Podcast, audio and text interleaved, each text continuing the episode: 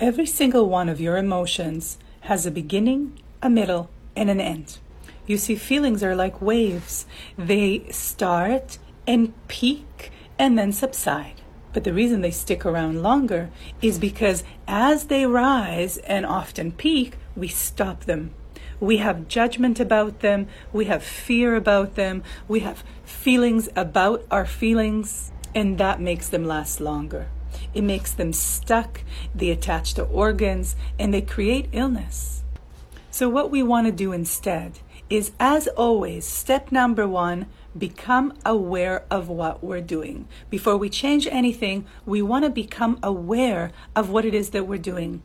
So notice when there's an emotion and you add another layer of emotion on top of it. Maybe you get scared of the emotion. Maybe you feel guilty about having the emotion, or you get angry about it or frustrated about it.